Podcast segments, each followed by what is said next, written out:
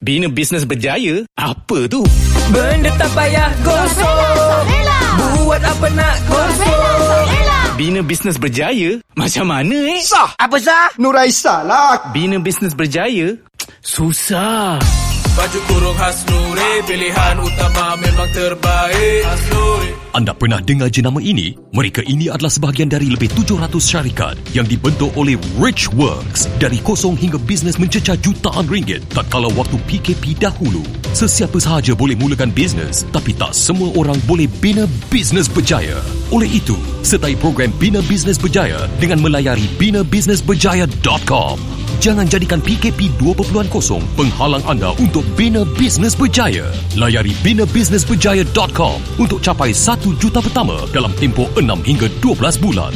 Richworks mampu bantu anda bina bisnes berjaya. Ingat, binabusinessberjaya.com. Okey, silakan Tuan- Das. Okey.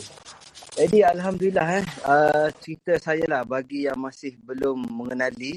Pada 2016, uh, Bantal ni sebenarnya saya tak, bisnes Bantal ni bukan dirancang tau, bukan terancang. Tapi bisnes Bantal ni dibuat secara kebetulan. Jadi cerita dia pada awal 2016, pada masa tu, saya dulu, background saya ni tuan-tuan adalah jurutera awam. Selama empat tahun, saya ada jurutera awam. Saya pernah kerja kat Kuala Lumpur, kat Kelantan. Lepas tu, saya pun pindah industri sebagai uh, pengurus resort dan training center di Kelantan selama empat tahun. Jadi banyaklah benda kita buat sepanjang sebelum kita jual bantal tu. Macam-macam bisnes saya buat. Sambil saya jaga resort, saya ada buat perniagaan air castle. Saya pergi buat aktiviti program dekat sekolah yang uh, mainan air castle apa semua. Macam-macam benda lah kita buat. Tapi Alhamdulillah, sekarang ni boleh sebut Alhamdulillah lah. Pada 2016, awal tahun 2016, Puan Safara ada satu dah berlaku dalam kehidupan saya. Masa tu, semua benda tak kena. Ada isu dengan family, isu dengan bisnes, isu dengan diri saya sendiri pada masa tu. So, kita ambil peluang pada masa tu untuk berhijrah. Kita pindah daripada Kelantan, kita berhijrah ke Parit Raja Johor. Uh, pada masa tu kita pindah, anak saya baru umur 41 hari pada masa tu. Paling uh, paling bongsu saya. Saya ada anak sulung dan anak kedua. Anak kedua saya tu uh, baru umur 41 hari kita pindah ke Parit Raja Johor. So masuk ke Raja Johor tu kita ada bisnes lagi tau masa tu. Hmm. Kita tak ada jual apa barang, kita just pergi sebab pada masa tu dalam kehidupan saya tu yang paling lowest. Macam-macam masalah berlaku jadi kita nak start baru. Dan kita rasa bila kita nak start baru ni senang. Jadi saya pun stay. Duduk kat Paik Raja, sewa rumah. Saya empat beranak masa tu. Duduk setiap hari. Kita pun fikir apa kita nak buat. Apa bisnes kita nak buat. So, yes. Okay. Kita pun, yes. Puan Samara? Ya, yes, teruskan, teruskan. Ah, okey. Ah. Okey, jadi pada kat Paik Raja tu, macam-macam. Kita tengok orang jual tudung, kita nak buat tudung. Kita tengok orang jual lokcing, kita nak jual lokcing. Kita tengok orang jual otak-otak, kita nak jual otak-otak. Jadi macam-macam benda lah sebab sebulan kan tak ada kerja. Kita, saya dan Wah memang masa tu bertekad tak nak kerja. Memang betul-betul nak buat benda lain, nak buat perniagaan. Okey, dan satu hari tu uh, kita tengok ada satu signboard tu dia tunjuk kabut sale terbesar. Uh, sewa untuk sewa tapak, tapak kabut sale untuk disewa. Jadi kita tak ada produk, tak ada bisnes masa tu. Wife saya pun sewa lah tapak tu. Harga masa tu barulah RM20 satu malam. Jadi kita orang sewa tapak tanpa ada bisnes. Tak ada barang, tak ada benda nak jual. Tapi benda tu orang kata peluang tau. Mhm. So lepas kita sewa, saya dengan saya dengan wife pun start lagilah lagilah kena fikir. Jadi kebetulan malam tu sebelum uh, seminggu sebelum nak ke Kabutse tu isteri saya ni dapat beli tiket MKK sebab kawan dia pada masa tu tak boleh pergi ke MKK. Tu first MKK uh, kawan dia tu nak lahirkan anak jadi dia tak dapat pergi. So dia pun jual lah offer tiket tu kat wife saya dan pada masa tu harga tiket tak silap saya dalam 600 lebih ke 300 lebih pada masa tu. Dan masa, Masa tu, tu mahal tau. bayar tu. Mahal. Dah Kan? bayar 600 lebih. 600 lebih. Tiket Nama- duduk tempat mana? Belakang ke depan ke? Uh, masa tu Kita ada. VIP kan, Diamond, Super Supreme. saya ingat saya tak, tak silap saya VIP lah pada masa tu tag saya warna biru kalau oh, saya belakang tak silap. sekali waktu tu. Kau ikut Ah. kan? Itu pun 600 ya? Mesti 600. berbala tak Tuan Das? Alhamdulillah lah orang kata sentuhan dan apa yang power apa yang orang kata kebetulan lah Mm-hmm. Tarikh IMKK dulu adalah saya 4, 5 dan 6 Mac. 4 hari bulan Mac 2016. Mm-hmm. Dan Puan Safara interview saya hari ni pun adalah pada 4 Mac Wow. 2016. Ah, orang kata macam ulang tahun. Macam Ulang tahun. Ah. Oh, Ulang tahun kelima. Genap Kenal? lima tahun. Genap lima tahun. Ha, tu memang kebetulan.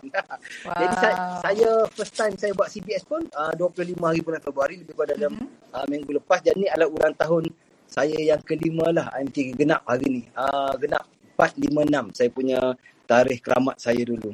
Alhamdulillah. Ah.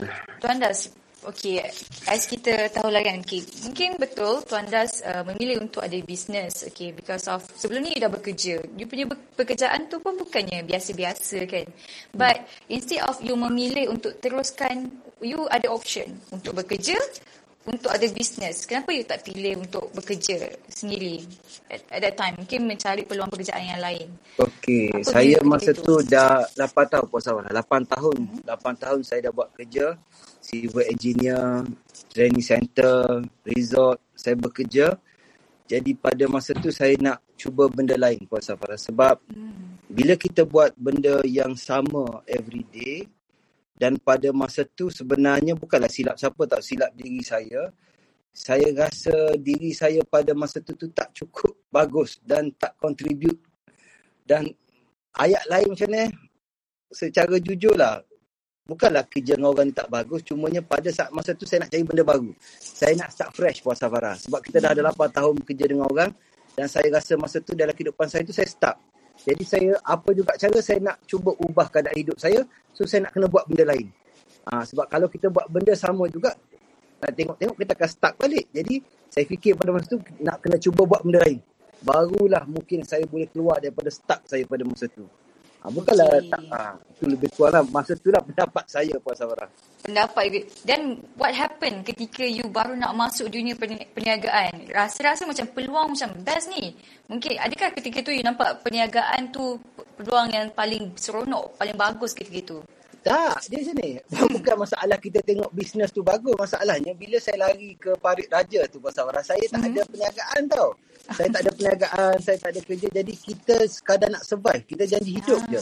Jadi apa juga benda yang boleh buat duit, tu yang kita rebut. Jadi sebab tu benda tak kira lah apa yang datang boleh menyenangkan income kita buat sebab saya pada masa tu bila saya pindah ke Johor saya masa tu duit simpanan pun tak banyak tau Hmm. jadi kita just hidup daripada segi simpanan duit uh, duit simpanan so uh, apa yang datang kat tangan yang mudah yang tu kita rebut sebab tu yang saya nak cerita Puan Safarah pada satu malam tu kan kan CBS tu tak, uh, kita dah sewa tapi tak ada tempat uh, tak ada barang Sampailah satu malam pukul 2 pagi.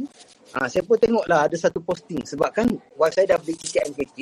Mm-hmm. Lepas tu naik lah. So saya pun startlah research siapa uh, masa, masa tu. Saya pun startlah research siapa Datuk Wira apa semua. Saya pun tengok Facebook apa semua. Naiklah satu posting. Ha, posting dia tu dia kata uh, Dok tulis guna apa yang ada kat tangan. Ha, hmm. Jadi nasib baik pada malam tu uh, adalah bantal kat tangan saya bukan kat tangan. Jadi sebab guna apa kat tangan tu nasib baik bantal yang saya pegang pada masa tu. Betul? Ha. Jadi saya pun tu dapat klik tau macam dapat idea. Oh. Bantal eh. Kenapa saya tak jual bantal je kat Skabut Sale sebab lagi senang. Mudah. Lepas tu lagi pun saya ada 4 tahun tau pengalaman jaga resort ni saya dah ada 4 tahun. Dan bantal yang kat resort kat hotel ni dia lain tau. Dia tak ada jual kat supermarket. Jadi saya pun fikir semua orang tidur pakai bantal. Tak kira lah laki, perempuan, tua, muda semua tidur. Jadi saya terus pergi ke bilik sebelah. Kejut isteri saya kata, ya jom kita try jual bantal. Pukul 3 pagi tau, 3-4 pagi tu. Dia hmm. terus, dia terus, dia pun malah nak layan kot sebab malam. Dia kata, okey lah, okey. Pagi, tapi lepas subuh, keesokan pagi kita terus bawa anak, uh, isi dua-dua anak dalam kereta, saya dengan wife terus datang ke Kuala Lumpur untuk jumpa supplier, terus beli. Terus beli.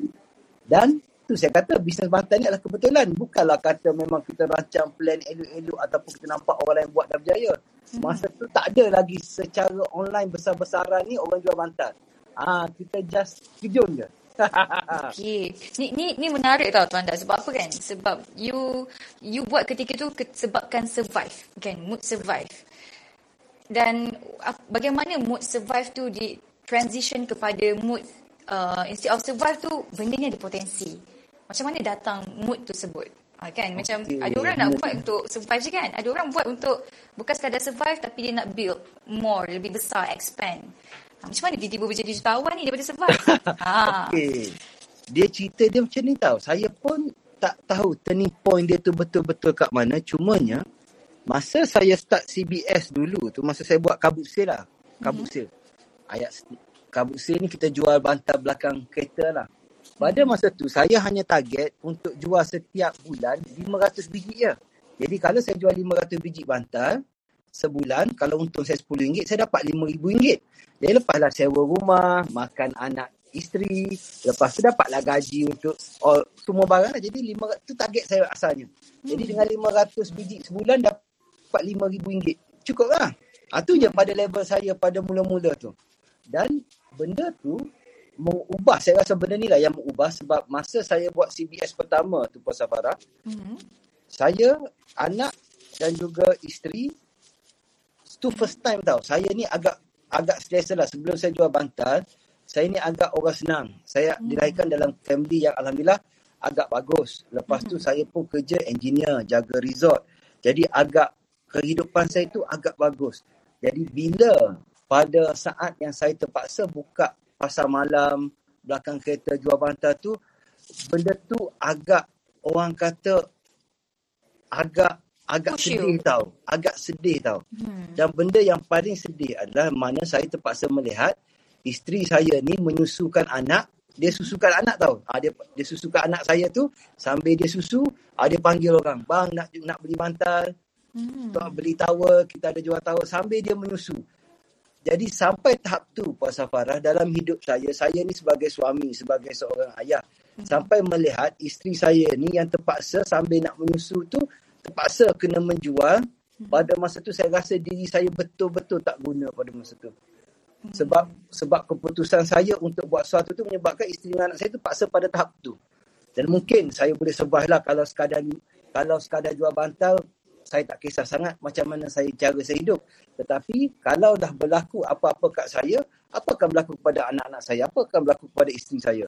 Jadi tu saya rasa adalah turning point saya di mana saya rasa 500 biji tak cukup sebulan. Dan Alhamdulillah pada lepas 2 minggu daripada CBS saya tu, saya pergi MKK. Jadi, ah, tu lagi lah. Ah, masa yang pergi MKK tu memang bila kita masuk je dewan kita tengok macam-macam lah macam-macam benda yang sampai hari ni pun saya tak lupakan tetapi apa benda yang paling best saya dapat adalah bila saya tengok ramai sahabat-sahabat saya sekarang ni yang dulu dia atas stage dia share Hmm. Orang ni buat banyak ni, orang ni buat ni yang jual kuih tiaw dapat buat 3 juta. Masa tu Nur Raisah buat berapa belas juta. Hmm. Uh, Nur Raini pada masa tu umur 20 lebih lagi. 20 lebih dah buat puluh-puluh juta. Hmm. Jadi saya pada masa tu kita tak pernah tahu. Kita duduk dunia bekerja. Sebelum saya start buat jual bantal tu saya dunia pekerjaan. Betul lah saya jaga resort. Tapi kita tak terdedah dengan orang yang buat juta-juta ni setahun. Hmm. Ha, kita duduk bajet kita boleh survive je cukup untuk cukup bulan gaji apa semua. Hmm. Jadi menyebabkan minda saya terbuka dan apa yang terkesan sekali lagi adalah pada bila dok cakap hmm. adakah kita sudah bersedia kalau kita tak ada hari ni isteri dengan anak-anak kita tu dapat kekalkan gaya hidup dia yang sama ketika kita ada. Benda tu yang menyebabkan saya terfikir, oh kalau aku tak buat betul-betul, kalau aku tak buat lebih, ataupun aku buat cukup-cukup makan, kalau aku tak ada, apa akan berlaku kepada mereka? Adakah mereka akan dapat sustain dengan gaya hidup sekarang, ataupun mereka ni akan masalah? Macam mana gaya hidup? Tu yang menyebabkan kita tu ubah daripada mindset nak buat untuk sikit-sikit cakap survive, tapi kita kena buat lebih. Dan seperti mana mentor cakap, kalau kita nak berjaya, kita kena bantu orang berjaya. So, daripada saya nak cari bisnes, cari duit untuk diri sendiri dengan anak, saya tak dah start mula ubah mindset.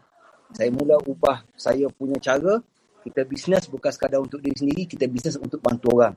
Ah, itulah yang orang kata mengubah daripada saya sebenarnya tak pandai sangat lah Puan Sabra. Saya ni bukanlah orang bijak sangat nak buat bisnes apa semua. ha, jadi Alhamdulillah saya ada mentor yang betul. Jadi jadi tiba-tiba jadi 2016, 17, 18, 20 sampailah sekarang tak alhamdulillah. Tak pernah terfikir pun boleh buat bisnes. tak pernah fikir boleh buat bisnes dan tak boleh fikir kata jual bantal tu boleh sampai tahap ni. Ha, tu yang tak boleh kan. Dan yang menariknya itu yang tapi you boleh berjaya, boleh buat juta-juta. Okey, mungkin ada di antara mereka yang sedang mendengar ni tak tahu pun MKK ni apa. So basically MKK ni adalah our program yang dahulu ni dah tak ada dah lagi MKK ni, Intensive Manage Kekayaan dan Kejayaan. Di mana dalam uh, program ni Datuk Ira dia menekankan tentang macam mana nak unlock potensi diri. Kan? Uh, siapa sangka Tuan Das daripada engineer, jaga resort, tiba-tiba bantal. Beza tu. kan? Jauh, jauh, jauh. Tak masuk akal. Sebenarnya tak masuk akal. Kan? So, maksudnya benda tak masuk akal. Kalau kita usaha, kita belajar betul-betul, you ada komitmen. So, ini yang menjadikan siapa Tuan Das Abdul sekarang ni. Betul. Tapi dululah, kalau dulu hmm. Puasa Farah tak masuk akal tau. Tapi lepas saya dah saya dah kena rishwork 5 tahun dan saya melihat kejayaan-kejayaan orang dalam rishwork ni Puasa Farah, hmm. dah tak ada benda yang tak masuk akal. Maksudnya semua benda tu boleh masuk akal bila kita terima benda tu, bila kita percaya benda tu. Sebab macam-macam tau. Sepanjang lima tahun ni, tak jangan kata bantal lah. Kita tengok mana-mana yang betul-betul bersungguh, dia belajar, dia ikut. Macam-macam benda yang boleh buat. Kita tengok ada yang jual baju, yang jual batang buruk, yang jual Ailio pun boleh buat puluhan juta tau. kan? Uh, betul. Ha. Jadi, yes. benda tu lah yang best. Dan benda tu bila saya dapat benda tu pada sebab tu lah sampai hari ni pun saya suka buat sharing. Saya suka buat share saya share dengan usahawan saya saya saya suka bercakap dengan orang kat luar sana. Sebab apa tau?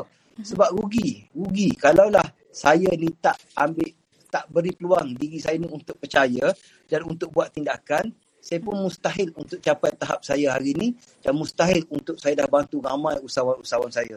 Tapi bila kita benarkan peluang diri kita untuk belajar, untuk percaya, untuk buat tindakan, macam-macam benda yang boleh berlaku. Kan? Hmm. Adakah ha. itu the first step yang membuatkan you macam um, kita kita just cakap betul-betul hmm. lah kan like, macam you ha. mula bisnes tu sebenarnya apa tips yang Tuan Das buat betul? Adakah you banyak buat kesilapan ketika itu, baru you jumpa formula betul tu ataupun you dah ada tips yang sebetulnya ketika itu untuk bina bisnes? Permulaan langkah yang you dah start nampak makin grow, makin grow kan? Bukan mudah ya, nak, nak buat bisnes buat lah. Tapi nak bina tu, it's not easy. How? How permulaan start? Tak, tak senang tau. Tak senang. Hmm. Kita buat bisnes ni sebenarnya jujur lah. Sepanjang lima tahun, walaupun dalam masa lima tahun ni, uh, dia ada naik turun dia. Dia tetap ada naik turun. Walaupun saya bersama Datuk Wira daripada 2016 sampai sekarang dah masuk Alhamdulillah dah 5 tahun. Ada tu, ada naik turun. Dalam bisnes ada naik turun. Dan apa benda yang paling betul lah, apa yang paling betul saya rasa 2016 yang saya buat adalah pada malam MKK tu, saya benarkan diri saya ni untuk percaya. Untuk percaya, untuk buat je. Betul-betul. Jujur tau sebab kenapa tau saya kata percaya tu penting. Percaya dan buat tindakan penting. Sebab dalam MKK bukan saya seorang je dalam dewan tu. Saya ada lebih masa tu ribu tau. Ribu ribuan, dua, tiga, empat ribu orang dalam dewan tu. Mm-hmm. Yang join sama. Yang belajar benda sama. Yang duduk daripada hari pertama sampailah hari terakhir bersama-sama. Mm-hmm. Tetapi last-last result dia berbeza tau. Ada yang lebih, ada yang lebih, ada yang kurang, ada yang masih start. Sebab apa tau? Dia bergantung kepada tahap kepercayaan kita dan tahap tindakan kita. Yes. Dan pada masa tu Puan Farah, saya ni dah rock bottom tau. Ayat rock hmm. bottom ni, kita dah paling rendah, lowest, paling rendah dalam hidup saya tu, saya rasa saya dah hit rock bottom. Benda yang paling rendah dalam hidup saya. Jadi, kalau saya tak, dah tak ada benda saya nak rugi tau. Kalau saya tak buat benda ni pun, tak ada benda yang rugi. Jadi, saya pun ambil kata dah aku dah rock bottom, aku dah benda yang paling teruk dalam hidup aku. Jadi tak tak dah tak ada benda aku, untuk aku rugi. Dah tak ada benda untuk aku loss sebab aku dah loss semua. Jadi baik aku percaya aku buat je. Ah tu tu dia punya betul tu. Ah tu betul pasaran. Ah tu yes. benda betul saya. So you percaya sebab tu uh, Datuk Wira dia ajar tentang yang empat yakin tu kan. So you mula dengan Ainul yakin, eh, ilmu yakin. Dah pergi MKK ni. Dah bagi ilmu.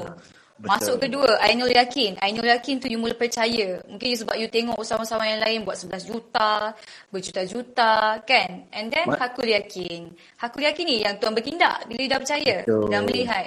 Dan kemalu yakin yang you buat, sebetul-betul buat ni dan dah ada result. This is what happened to you right now. You dah menjadi usahawan Betul. jutawan.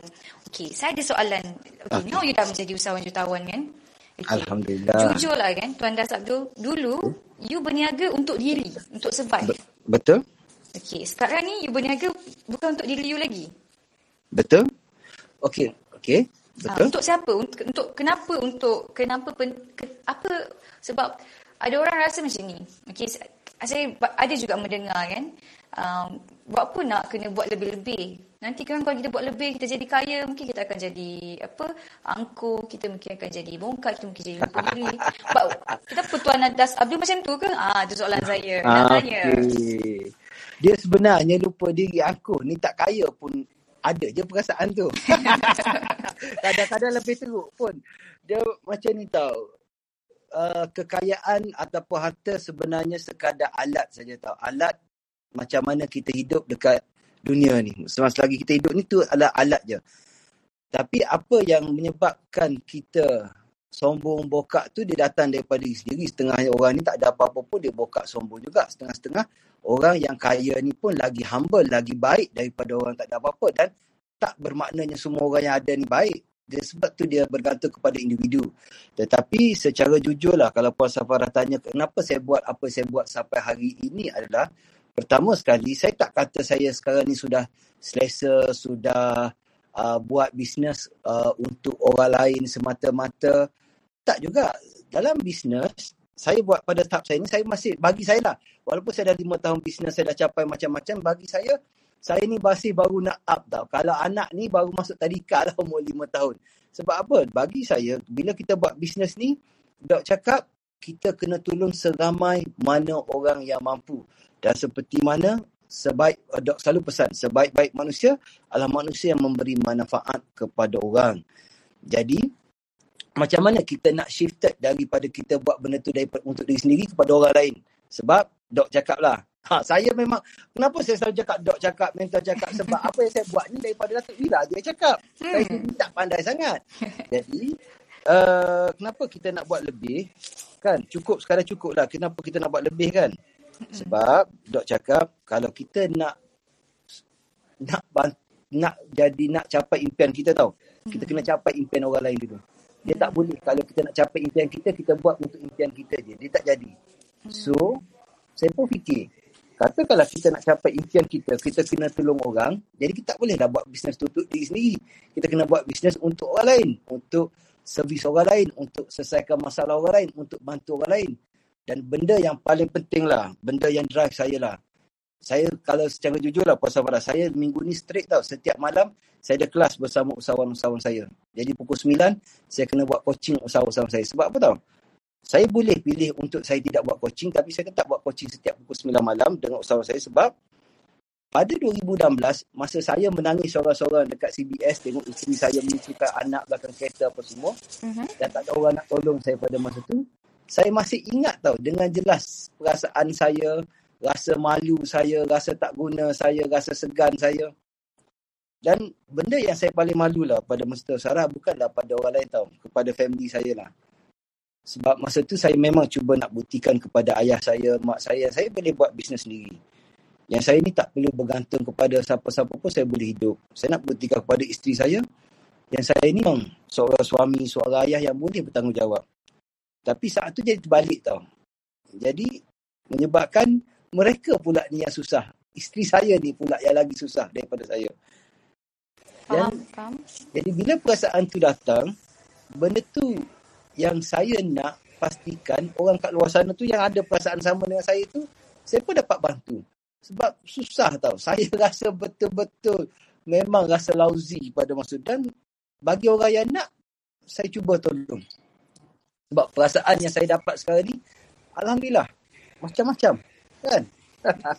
apa apa antara um, apa antara nikmat dia tuan bila you bantu orang lain sebab um, kalau macam usahawan-usahawan yang biasa saya dengar kan, mereka cakap the best part is adalah bila mereka boleh bantu orang jana duit, jana income. Boleh tak Tuan Das sharekan antara situasi yang Tuan Das lihat yang mereka menjana income dengan Tuan Das sendiri yang you tengok sangat orang apa you emosi melihat keadaan mereka. Ada tak antara situasi usahawan-usahawan yang Tuan bina? yang paling terkesan lah, yang paling terkesan, yang paling driven kepada saya, dia nama dia Syam. Syam ni adalah seorang salesman tau. Dia salesman. Dulu dia kerja, dia bekerja sebagai salesman. Lepas tu, dia uh, didapati penyakit ni. Dia ada sakit jantung yang kronik. Jadi bila dia berjumpa dengan doktor dia, doktor dia tak dia tak izinkan dia ni buat kerja yang teruk. Dia tak boleh. dia ni level dia ni dia kata dia tak boleh nak angkat walaupun gula seberat satu kilo pun doktor dia tak bagi sebab dia punya keadaan jantung tu tak dia bila-bila masa je. Ha, dia jant, sakit jantung, dia pesakit jantung yang kronik. Ha. Jadi setiap bulan dia kena makan ubat yang bernilai lebih kurang RM600 sebulan. Tu adalah Syam. Jadi bila dia join BAG ni, Puan Safara, Alhamdulillah walaupun dia sekadar jual belakang kereta dia juga sekarang ni dia jual depan bank Islam daripada pukul 8 pagi sampai 10 malam setiap hari dia jual belakang kereta uh, jual bantal depan bank Islam dia dapat tahu RM20,000 RM30,000 wow. sebulan personal sale wow banyak Ini tu daripada, daripada orang yang memang hmm. nak kerja nak angkat hmm. gula sekilo pun tak boleh doktor tak bagi tak ada kerja jadi siapa nak siapa nak tolong dia siapa yang nak kalau lah pada masa tu dia tak saya tak jumpa dia tak belajar tak apa ni tak share knowledge dengan dia, tak share bisnes dia, hmm. lagi teruk keadaan sekarang. Tapi Alhamdulillah, sekarang kita tengok banyak perubahan. Dia sekarang ni dah ada dua kedai, dah dua cawangan. Ha, dekat Semenyih saja dah ada dua cawangan dia punya perniagaan. Ha, hmm. Jadi benda tu lah yang saya kata, oh kalaulah orang macam ni ada kat luar sana, mesti ramai lagi aku boleh bantu. Itulah nikmat dia kan. Puasa Farah. Tuan Das, you rasa... Ah, oh, itu dia, Tuan Ras. Dah kejut saya. You rasa apa sebenarnya faktor dorong orang buat apa yang mereka sebelum ni rasa mereka tak boleh buat? Like even you sendiri pun tuan das you uh, uh, Datuk bangun you penuh dengan warna-warni tau. Uh, tapi kejap lagi kita, kita kita akan come back dengan you punya story. You know, it's very amazing story so far saya dengar. Tapi macam Syam tadi, sebenarnya apa yang buat dia dorong buat apa yang dia buat? secara jujur lah, kalau saya tak nak cerita orang lah, saya letak Syam dengan diri saya. Kenapa saya relate? Saya relate sangat-sangat kepada Syam tau. Sebab saya dengan Syam ni ada persamaan yang kita ada isteri dengan anak yang tak kerja tau. Maksudnya, isteri saya ni income dia pun sama dengan saya. Kalau kita ada buat income, dia dapat income. Kalau kita tak ada income, dia tak dapat income. Dan dia jaga anak kita. Kalaulah apa berlaku dengan kita, apa yang akan berlaku kepada isteri saya, apa yang akan berlaku kepada anak saya. Dan benda tu yang lagi perit daripada kita yang sakit tau Tuan Ras. Saya tak kisah, hmm. saya boleh sakit, saya boleh susah, saya boleh buat macam-macam. Saya ni jenis muka tebal tau. Tapi saya hmm. memang tak boleh tengok kalaulah anak saya tu susah ataupun isteri saya susah. Tu saya tak boleh handle. Tu hmm. saya tak boleh tau. Jadi, ben, uh, dia, uh, sebab saya ingat lagi masa uh, Tuan Das buka uh, apa ni kabut sale dekat dengan you punya universiti dulu kan. Hmm. Dan momen you nak pergi solat tu kemudian you te- you, bila you balik dari solat you tengok uh, ni wife you tengah menyusukan anak masa tu. Hmm. Tengah layan customer eh, masa tu. dia tengah layan kan. dia tengah memanggil orang untuk beli bantal tu. Kan. Dan that's actually you punya break moment eh you punya you know you punya moment yang you rasa this is it you got to do something Kan? So ada ada setengah orang dia memang lalui proses proses macam ni tapi apa yang sebenarnya mereka perlu buat untuk ubah hidup mereka? Like ha. Kan? Susah tu orang kalau cakap pun orang tak percaya tau orang tak nak buat tau. Hmm. orang kata alah sama je semua orang cakap. Bagi saya lah benda yang betul lah saya buat pada tu tu lah Tuan Ras. Benda yang saya paling betul adalah mana saya jumpa doktor lah pada IMKK tu Tuan Ras. Dan saya jumpa dan saya percaya yang apa juga kena buat. Apa juga benda yang dok cakap tu kita buat je sebab dah kalau tak buat pun tak rugi tau sebab pada masa tu dah tak ada benda dah nak rugi tau dah. Dah semua hmm. dah gone. Dan bila kita buat, kita percaya, kita yakin dan kita konsisten, benda tu tu baru datang tau. Macam saya tengok ramai usahawan kan tu Aras, dia hmm. cari teknik tau. Ramai yang cari teknik, ramai yang nak cari cara. Dah lima tahun tu orang saya pun tengok macam-macam usahawan. Ramai yang nak cari teknik. Oh hmm. macam mana teknik nak buat tu. Oh macam mana teknik nak buat ni. Oh apa semua. Tapi sebenarnya yang dia orang tak faham adalah sebenarnya bila kita percaya dan kita betulkan diri kita dulu sebelum kita betulkan benda lain benda tu yang lagi lagi penting daripada untuk semua benda tu Aras itulah bagi saya. Faham? Sebab berniaga bantal ni actually that is actually the last option yang you ada masa tu. betul. Betul. Kan? Sebab, sebab dah habis duit kat tempat. Hmm. modal kita keluarkan habis lah. Pada masa tu kita ambil RM2,680 lebih sikit. Ha, modal pada masa tu kita keluarkan untuk niaga, niaga bantal. Dan pada masa tu besar tau. Nilai RM2,600 lebih tu besar. Sebab kita masa tu tak ada income. Kita hidup dengan duit simpanan je tu Aras. Jadi macam tu lah. Kan? So, what if kalau masa tu tak jadi juga? Ah, You, you masa tu you ada perancangan lain ke? Ada like dah dah fikir dah siap kalau ni tak jadi juga aku nak buat benda lain. Ada tu Ras. Sebab pada saat tu kita tak ada pilihan tau. Sebab saya jual bantal bukanlah sebab pilihan saya ataupun sebab benda tu tu adalah kemahuan saya. Ah bukan, bukan sebab kemahuan, bukan sebab pilih. Sebab tu adalah benda tu adalah keadaan yang terpaksa dan benda tu kena buat. Jadi bila benda tu terpaksa dan kena buat, dia jadi kehen, dia dah jadi keperluan untuk benda tu berjaya. Jadi barulah kita dapat buat pilihan untuk tak boleh buat benda lain. Bila kita ada banyak pilihan itu Aras pun masalah juga. Kita akan cuba nak buat macam-macam. Oh, tak jadi tak apa aku try lain. Aku try lain.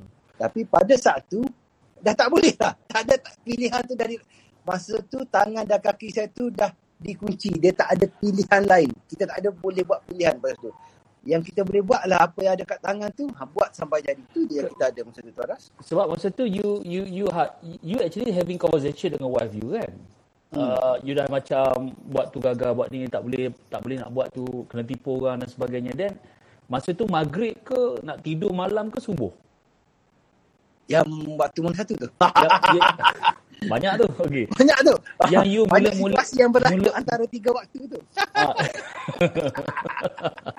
Malam Jumaat. Malam, Malam Jumaat, malam Okey, Jumaat. uh, baik. Ada ramai bawah umur dah ni. Safara bawah umur. Oh, Ah. tak Okay, saya. ya ke? Uh, no, the mom sebab you were saying that uh, uh, Tuan Das bagi tahu dan you dengar dok you, I tak tahu you dengar kat mana maybe you boleh explain you dengar dok cakap mulakan dengan kan Ah, oh, and yang that time Ah. ha Eh, saya dah sikit. Ah, ah, oh dah saya cerita tadi Saya dah share dah tadi sikit. Saya dah share Oh. sikit tadi. Tak saya dalam. share sikit. Hmm. Ha? Ah, saya dah ada share sikit tadi lah pasal tu. Ah, yang pada malam tu lah pukul 3 pagi tu yang saya tengok posting ah, guna apa yang ada kat tangan. Tapi benda tu dah betul Tuan Ras. Sebab prinsip guna apa yang ada kat tangan tu lah yang sampai hari ni kita pegang tau Tuan Ras. hmm. Kan? hmm. Hmm. So you guna you guna apa yang ada dekat tangan bermulalah idea nak buat bantal. Ah. masa tu you tawakal. You like do or die. Aku ada sedikit saving ni, aku cari ke ataupun kilang boleh buat dan aku buat. Lepas tu Betul. mulalah pergi dekat kabut sales. Kemudian macam mana boleh timba, boleh dapat idea. Tadi you saying that kawan yang bagi tiket untuk pergi ke aha, IMKK. But orang boleh bagi free pun kalau kita tak nak pergi pun kita tak akan pergi. Betul tak? Tak edit, tak edit, Tak jadi kan? Sebab semua benda bermula daripada kita kan? Betul? Kan? Kenapa masa tu you Eh? Apa Tuan Ras? Kenapa masa tu you terbuka pintu hati nak pergi ke program tu? Nak, Tak, saya hati saya tak terbuka pun nak pergi sebenarnya. Ah, okay. Alright, alright. pada saat tu bukanlah terbuka hati nak pergi sangat tau. Sebab hmm. pada masa tu isteri saya ni dia nak tolong kawan dia tu kan kawan dia tu nak lahirkan anak. Jadi dia tak boleh nak pergi MKK sebab dia nak beranak. Jadi dia pun jual ti- uh, dia offer lah siapa-siapa nak beli sebab duit tu dia perlukan untuk nak buat uh, untuk bayar medical untuk beranak lah. Jadi wife saya ni pun nak tolong. Dia pun belilah tiket harga 600 tu daripada kawan dia. Jadi bila dah beli antara saya dengan wife, wife saya kena jaga anak. Jadi saya yang terpaksa kena pergi. I see. Ah, jadi hari pertama yang saya pergi MKK tu sebenarnya bukanlah saya nak ke saya bersemangat nak pergi bersungguh. Of course, dalam diri saya tu ada benda yang dalam masa tu adalah rasa nak berubah hidup apa semua. Tetapi pada saat tu saya pergi tu dengan penuh skeptikal, dengan penuh rasa macam aku try je lah, tak rugi pun. Hmm. Baik aku try. Ah, dia pada mindset masa tu macam tu je. Bukanlah kata pergi tu, oh aku nak, aku nak, aku nak. Ha, Tapi bila kita pergi tu tu Aras, ha, dia lain, dia lain. Masa Dia sales lain. dah ada dah untuk bantal ni. Eh, yep. Masa tu sales dah ada dah untuk bantal ni. Ma, pa, apa, sorry, terputus. M- Masa tu Masa tu terputus Tuan Rais. Okey, Ter- kejap. Terputus. Ha. malam ni mencuburi saya lah. kan, tengok kan. Uh, line internet pun jealous. Okay, uh, masa tu sales bantal dah ada dah. Uh, mak- maksudnya malam yang pergi MKK tu eh? Tak, tak, tak. Sebelum pergi MKK tu, you dah buat Oh, bisnes bantal. Jadi, Ada, sales- ada. Ada. Berapa sebulan 20 masa biji. tu? 20 biji. Oh, baru jual 20 biji. Baru jual 20 biji. Okey, baru jual 20 biji. Lepas CBS tu, uh, 26 Februari 2016, tu antara saya jual CBS. Lepas tu masuk 10 hari lepas tu, barulah saya turun uh, ke MKK. Terus ke MKK. Uh, 4 hari bulan. 4 So, dah- bulan. So, dalam tempoh lepas jual dekat kabut sales tu, sampai ke MKK tak jual apa-apa bantal. Tak jual. Kita sekadar adalah kita buat sharing gambar apa semua. Tapi kita tak ada sebab uh, supplier kat forum pun. Kita tu pun kan baru jual 20 biji bantal pada masa tu. Modal pun tak ada. Duit dah habis untuk tiket. Persediaan untuk datang MKK. Jadi bila masa kita datang MKK tu lah yang barulah. Wife saya dekat hotel, dia pun buka order. Dia buka order. Siapa-siapa nak beli bantal, boleh datang ke hotel pick up. Saya pagi, turun pergi ke IDCC kelas. Ah, dia kat bilik hotel, orang datang, dia bagilah bantal, bagi bantal, bagi bantal turun kat lobi. I see. Okay, cerita ni saya tak pernah dengar. Cerita ni saya tak dengar. Okay, so, ah, so since kita dalam clubhouse, kita ada banyak masa sikit. Boleh, boleh. Kita tak rushing. So, so masuk je kat MKK, brand bantal tu semua dah ada. Apa brand? Tak ada brand. Masa kita beli tu, kita bantal tau. Dia lah tak ada tag, tak ada plastic bag kan. Kita bantal hotel. Bantal hotel je. Oh, I Ah, see. Pada masa tu, kita tak ada plastik tau. Bayangkan orang nak beli bantal kan tak ada plastik. Jadi Okay. kita ambil plastik yang muat untuk bantal tu. Plastik sampah je yang muat untuk bantal. Kan bantal kan besar kan. Ini plastik sampah hitam tu. Plastik warna hitam sebab kalau kita pergi kedai runcit masa tu kita beli ke uh, plastik bag dia tak ada yang kalau plastik bag merah besar tu kita pergi dengan supplier tau. Kalau Betul. untuk plastik kedai runcit ni kita ada plastik sampah. Plastik sampah lah kita bagi kat customer. Hitam tu. So, so kalau katalah orang beli, macam mana muka dia tu masa terima tu? Agak-agak.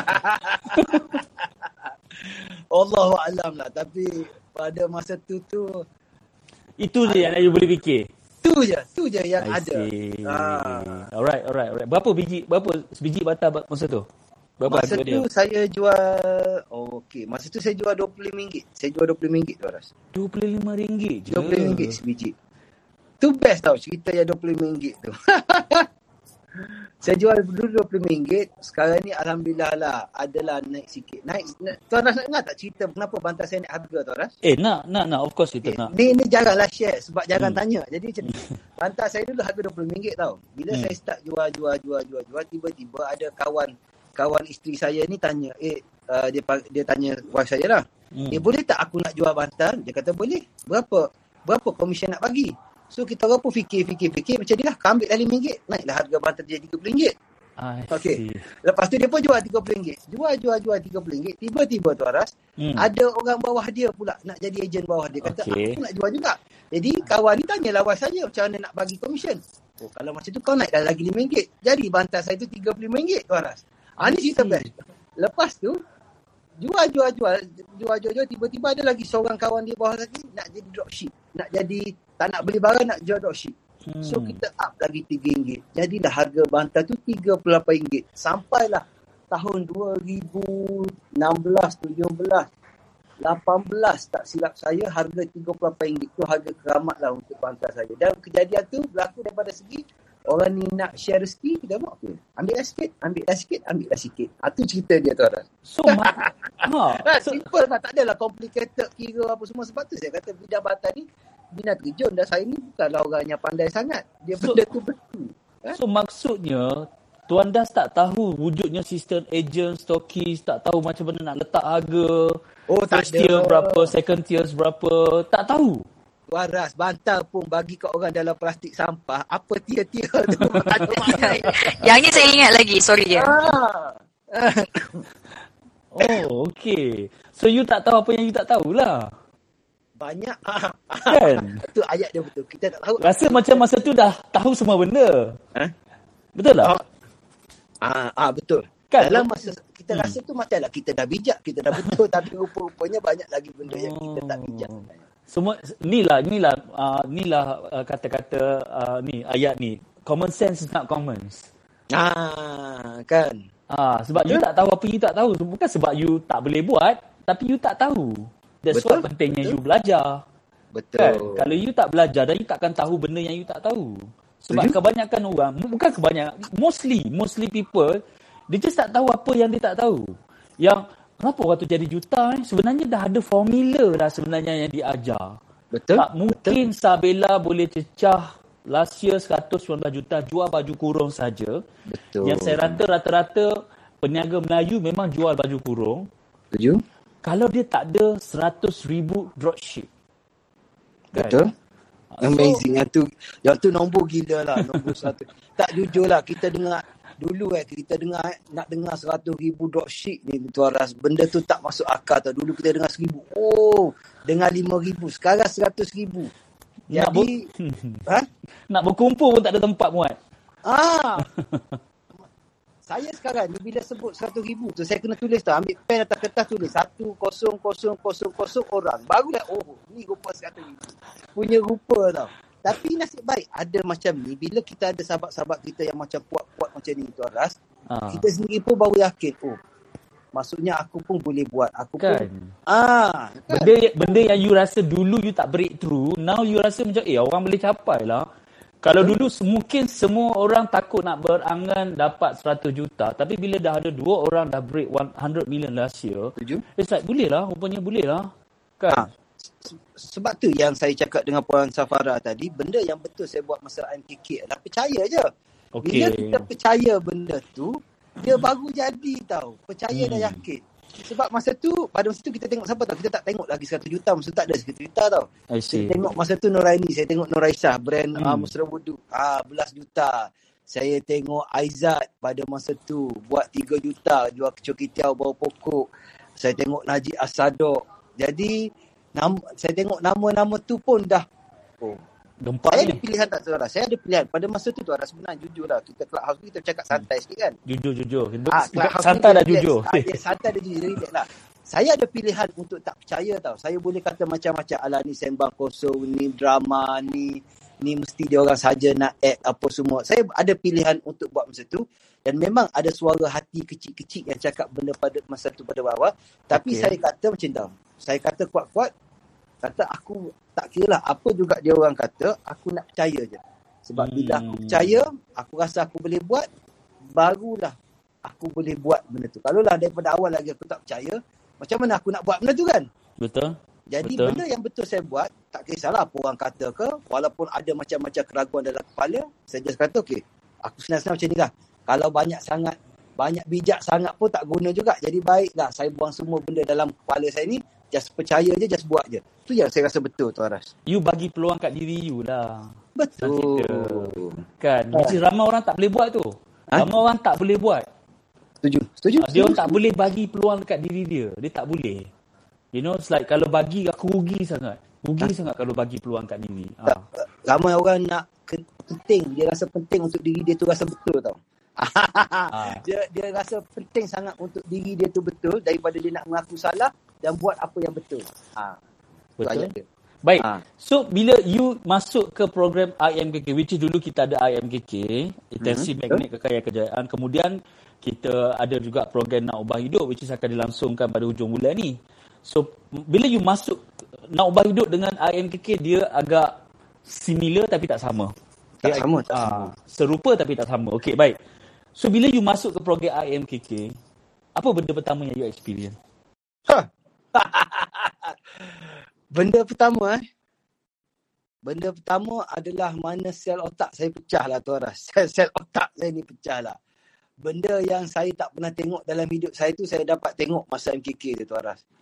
Maksudnya benda yang pertama saya tengok masa tu kan, saya masuk-masuk-masuk, saya tengok ada seorang perempuan pakai purdah, pakai makeup, berdiri atas kursi, panggil orang suruh tepuk tangan. Saya pada masa tu, wow, salah tempat aku rupanya. tak, tak, serius tau. Kita masuk dewan orang ramai tau, orang ramai. Tiba-tiba, tiba-tiba, tiba-tiba, dah lah perempuan pakai makeup berdiri atas kursi, tepuk tangan. Maksud tak ada orang suruh orang naik berdiri atas kursi. Saya, oh, rare, rare, rare. Jangan jangan, jangan berlaku. Bukan, oh, pelik ni, pelik. Kalau kan pelik. Hey, Bagai special. Okey. Bukit ni. Jadi bila kita tengok benda tu berlaku, dia jadi start macam betulkah aku ni? Dan sepanjang tiga hari tu macam-macam benda yang saya tak pernah tengok berlaku. Benda-benda yang orang kata tak masuk akal berlaku. Lepas tu lah barulah dia jadi masuk akal tu Aras. Sebab bila kita tengok benda yang pelik-pelik berlaku, benda-benda yang unik berlaku, benda yang kita tak pernah, otak kita ni tak mampu untuk berfikir, tapi benda tu mampu berlaku, masa tu kita start percaya. Masa tu lah baru kita izinkan diri kita ni untuk buat apa yang kita patut buat secara luar biasa. Sebab untuk sampai tahap sekarang ni Putu Aras, walaupun mindset, dah lah mindset kita kena ubah, tindakan pun tak boleh tindakan biasa-biasa Tu Aras.